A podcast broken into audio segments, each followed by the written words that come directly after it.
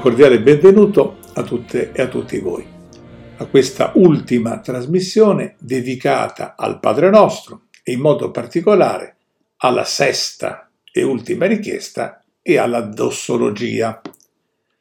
Il testo è in particolare questo, non indurci in tentazione, ma liberaci dal male, perché a te appartengono il regno la potenza e la gloria nei secoli dei secoli. Amen. L'ultima richiesta del Padre nostro è stata sicuramente quella che nel corso della storia ha suscitato le discussioni più vivaci, e di ciò fanno fede le diverse traduzioni. Mentre infatti in italiano le versioni della nuova Diodati e della nuova riveduta sono concordi nel tradurre la frase usando il verbo esporre, le edizioni San Paolo preferiscono usare la locuzione non indurci in tentazione. Chi ha ragione? Oltre a quella che potrebbe sembrare, ma non lo è, una disputa confessionale, due considerazioni mi sembra doveroso fare. Se la traduzione della richiesta con il verbo indurre è sicuramente più fedele al corrispondente termine greco, essa è suscettibile di far sorgere gravi problemi del tipo come è possibile che Dio che è buono possa indurre in tentazione l'essere umano?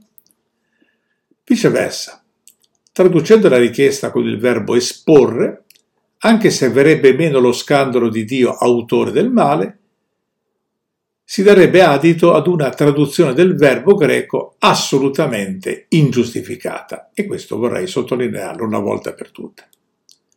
Recentemente, per superare l'impasse, molti teologi sono affannati a trovare una via d'uscita, suggerendo una serie di ipotesi che tuttavia hanno aumentato i quesiti al posto di risolverli. Tra queste ricordiamo quella di Carmignac, che traduce fa sì che non entriamo in tentazione, o quella di Fiebig, che usa una formula ellittica non ci condurre nella situazione in cui a causa della nostra debolezza rischiamo di cedere alla tentazione.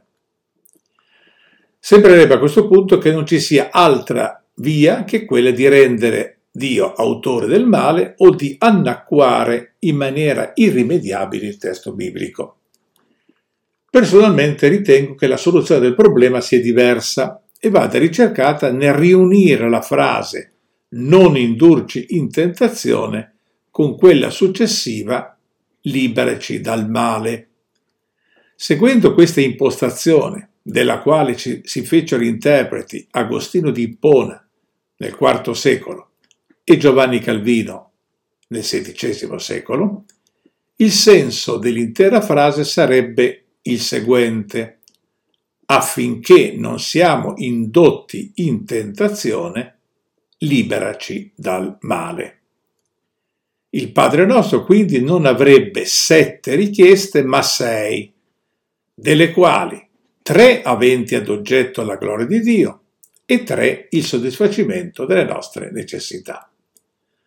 Tuttavia, anche se gran parte dei problemi di carattere interpretativo nascenti dall'adozione dei verbi indurre o esporre sembra essersi risolta, la questione principale è destinata a rimanere.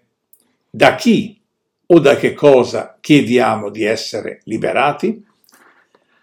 È oramai da duemila anni che si continua a discutere se la lingua greca con il termine poneros abbia usato il maschile il maligno, cioè il diavolo, come hanno ritenuto le traduzioni protestanti, oppure il neutro, il male, privilegiato dalle versioni cattoliche. A prescindere dai testi che possono essere citati a vantaggio dell'una o dell'altra traduzione, una considerazione mi sembra decisiva, e cioè che la mentalità ebraica e neotestamentaria tende a rifugire dai concetti astratti e tutte le volte che usa soltanto il neutro, il male, lo chiarisce ulteriormente, quando per esempio l'Apostolo Paolo, dopo aver detto abborrite il male, aggiunge l'invito attenetevi fermamente al bene. Questo testo lo possiamo trovare in Romani, capitolo 12, versetto 9.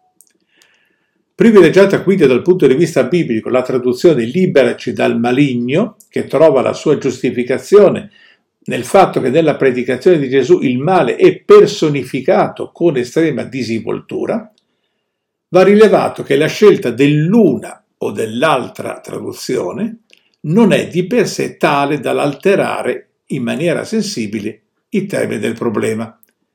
In questo senso si pronunciò il riformatore Giovanni Calvino, quando nel suo commentario sull'armonia dei quattro Evangeli scrisse che non era necessario suscitare un dibattito su questo punto, in quanto il significato rimaneva lo stesso, e cioè che siamo comunque sempre in pericolo se il Signore non ci protegge e non ci libera. È stato forse in conseguenza di questo pacato giudizio che il problema ha trovato soluzione nella versione ecumenica del Padre Nostro, dove si parla semplicemente di liberaci dal male. Un'ultima considerazione ritengo di dover spendere sulla frase finale perché a te appartengono il regno, la potenza e la, e la gloria, che le chiese nate dalla riforma del XVI secolo aggiungono alla fine del Padre Nostro basandosi sul fatto che queste parole si trovano in alcuni manoscritti. Sorvolando ancora una volta sulla diatriba confessionale, che cos'è in ultima analisi ci possiamo chiedere il richiamo al regno, se non il segno dell'amore del credente nei confronti del Signore Gesù Cristo? Che cos'è il richiamo alla potenza, se non l'indicazione della fede della Chiesa di tutti i tempi, che Dio è come scrisse un giorno Martin Luther King, una forza immensa e ricca di grazia, in grado di colmare le contraddizioni e le angosce della vita presente e di mostrarci una via dove non c'è soluzione? E la glorificazione di Dio non dovrebbe forse rappresentare il fine supremo dell'esistenza umana? Mi viene in mente la concisa risposta che il Catechismo di Westminster, oltre tre secoli fa aveva dato alla domanda qual è lo scopo principale della vita umana? E a questa domanda aveva dato questa lapidaria risposta. Lo scopo principale della vita umana è di dare gloria a Dio e di fare la sua volontà per sempre. Vi ringrazio per la vostra attenzione e ci rivedremo molto probabilmente, a Dio piacendo, con una nuova serie di trasmissioni.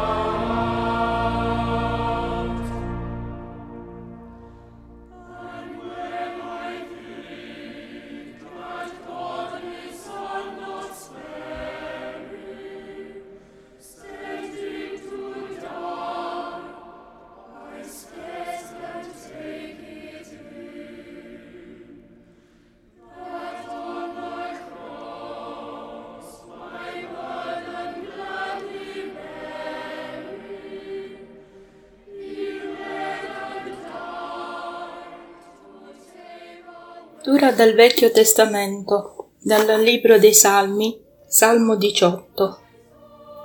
Ti amo, o Eterno mia forza. L'Eterno è la mia rocca, la mia fortezza, è il mio liberatore, il mio Dio, la mia rupe in cui mi rifugio, il mio scudo, la potenza della mia salvezza, il mio alto rifugio, io invocherò l'Eterno, che è degno di essere lodato, e sono salvato dai miei nemici. Doglie di morte mi avevano circondato, e torrenti di scellerati mi avevano spaventato. Le angosce dello Sheol mi avevano avvolto, e lacci di morte mi stavano davanti. Nella mia angoscia invocai l'Eterno e gridai al mio Dio. Egli udì la mia voce dal suo tempio e il mio grido pervenne davanti a lui, ai suoi orecchi. Allora la terra fu scossa e tremò. Anche le fondamenta dei monti furono smosse e sgrollate, perché egli era acceso d'ira. Un fumo saliva dalle sue narici e un fuoco divo- divorante gli usciva dalla bocca. Da lui sprizzavano carboni accesi. Egli abbassò i cieli e discese con una densa caligine sotto i suoi piedi. Cavalcava un cherubino e volava, volava veloce sulle ali del vento. Aveva fatto delle tenebre il suo velo e per padiglione intorno a sé aveva posto l'oscurità delle acque e le densi nubi del cielo. Dallo splendore che lo precedeva si sprigionavano dense nubi, grandine e carboni ardenti. L'Eterno tuonò nei cieli e l'Altissimo fece udire la sua voce con grandine e carboni ardenti. Scagliò le sue saette e disperse i nemici, lanciò fulmini in gran numero e li mise in fuga. Al tuo rimprovero, o Eterno, e al solfio del vento delle tue narici, gli alvei dei fiumi apparvero e le fondamenta del mondo furono scoperte. Egli dall'alto stese la mano, mi prese e mi trasse fuori dalle grandi acque, mi liberò dal mio potente nemico e da quelli che mi odiavano, perché erano più forti di me. Essi mi erano venuti contro nel giorno della mia calamità, ma l'Eterno fu il mio sostegno e mi trasse fuori al largo. Egli mi liberò perché mi gradisce. L'Eterno mi ha retribuito secondo la mia giustizia e mi ha reso secondo la purità delle mie mani. Perché ho osservato le vie dell'Eterno e non mi sono empiamente allontanato dal mio Dio. Perché ho temuto davanti a me tutte le sue leggi e non ho deviato dai suoi statuti. Sono stato ingredo verso di lui e mi sono guardato dalla mia iniquità. Perciò l'Eterno mi ha reso secondo la mia giustizia, secondo la purità delle mie mani davanti ai suoi occhi. Tu ti mostri pietoso verso l'uomo pio e retto verso l'uomo retto. Tu ti mostri puro con il puro e ti mostri astuto col perverso perché tu sei colui che mi salva da gente afflitta e che abbassa gli occhi alteri. Tu, infatti, sei colui che fa risplendere la mia lampada. L'Eterno, il mio Dio, illumina le mie tenebre, perché con te posso assalire una schiera e con il mio Dio posso saltare sopra un muro. La via di Dio è perfetta, la parola dell'Eterno è purificata col fuoco Egli è lo scudo di tutti coloro che si rifugiano in lui. Infatti, chi è Dio all'infuori dell'Eterno? E chi è rocca all'infuori del nostro Dio? Dio è colui che mi cinge di forza e che rende la mia vita perfetta. Egli rende i miei piedi simili a quelle delle cerve e mi rende saldo sui miei alti luoghi. Egli ammaestra le mie mani alla battaglia e con le mie braccia posso tendere un arco di rame. Tu mi hai anche dato lo scudo della tua salvezza. La tua destra mi ha sostenuto e la tua benignità mi ha reso grande. Tu hai allargato i miei passi sotto di me e i miei piedi non hanno vacillato. Io ho inseguito i miei nemici e li ho raggiunti e non me ne sono tornato indietro prima di averli distrutti. Li ho colpiti ripetutamente ed essi non hanno più potuto rialzarsi. Essi sono caduti sotto i miei piedi. Tu mi hai cinto di forza per la battaglia e hai fatto piegare sotto di me quelli che si alzavano contro di me. Tu hai fatto voltare le spalle ai miei nemici davanti a me e io ho distrutto quelli che mi odiavano. Essi gridarono, ma non vi fu alcuno che li salvasse. Gridarono all'Eterno, ma egli non rispose loro. Li ho calpestati fino a ridurli come polvere davanti al vento. Li ho spazzati via come il fango delle strade. Tu mi hai liberato dalle contese del popolo. mi hai costituito capo di nazioni. Un popolo che non conoscevo mi ha servito. Al solo dire di me, essi mi hanno ascoltato e ubbidito. Gli stranieri si sono sottomessi a me. Gli stranieri si sono persi d'animo e sono usciti tremanti dalle loro fortezze. Viva l'Eterno, sia benedetta la mia rocca e sia esaltato il Dio della mia salvezza. Egli è il Dio che fa la vendetta per me e che mi sottomette i popoli. Egli mi libera dai miei nemici. Tu mi innalzi su quelli che si levano contro di me e mi liberi dall'uomo violento. Perciò, o Eterno, io celebrerò fra le nazioni il tuo nome col canto. Grandi liberazioni egli concede al suo re e usa benignità verso Davide, suo unto, e verso la sua progenie per sempre.